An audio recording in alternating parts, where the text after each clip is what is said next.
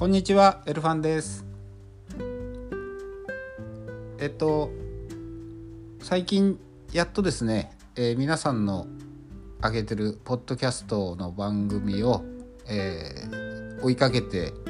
聞いていますやっぱりあの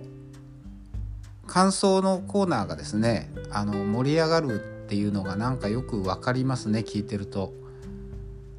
あのまあ、今更ながらもう遅ればせながらですけどももう皆さんのを一つずつ聞いてるんですけどもあの今回はあのイムさんが挙げてた、えー、エピソードの中の、えー、シャープ11番あのアットホームチャンネルのことについてのことにについてあのちょっと僕の思ったことを話してみたいと思ってます。あのイムさんのポッドキャスト聞いて気になったので、えー、ちょっと見てみたんですね。であの今まではあのこのアットホームチャンネルがホームレスの方の取材をしているっていうのはあのどっかで聞いて知ってはいたんですけどもあのちょっと僕の中ではホームレスを取材して何をあの取材してどうするのかなっていう思いでいたんです。ただやっぱり見てみてやっぱりちょっと僕の認識が間違ってたんだなっていうのを思いました。あの樋口さんと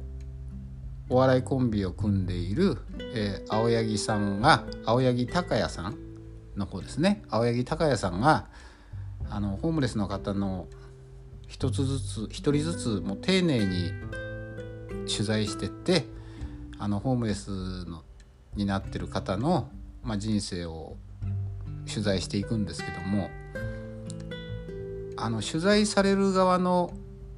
人たちもあのなんか素直に喋ってくれるんですよね。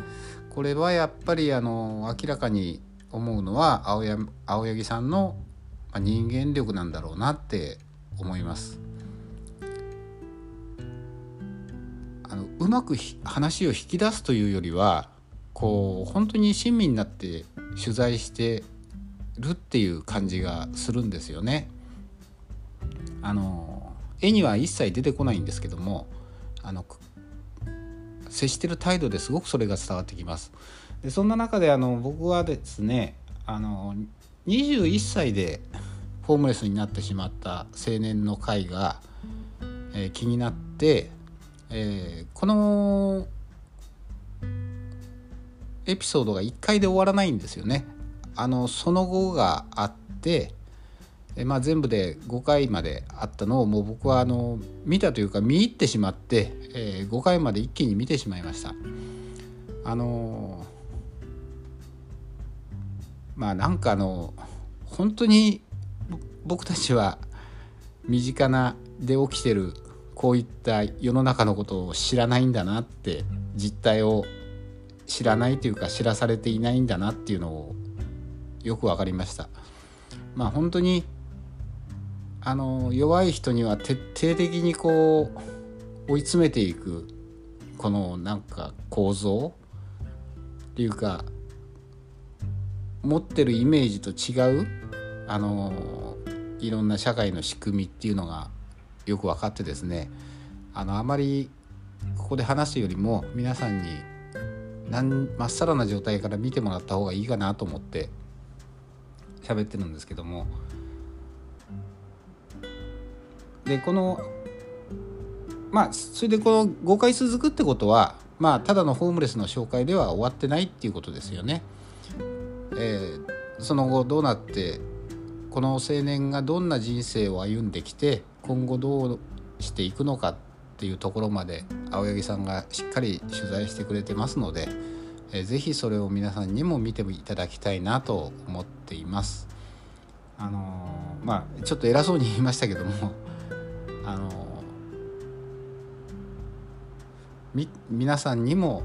もあの見ていただくとちょっといろいろ思うところがあるんじゃないかなと、えー、思います。まあ、そういった意味であのこのアットホームチャンネルちょっと僕も定期的に追っていきたいなと、えー、思いましたあの樋口塾の、え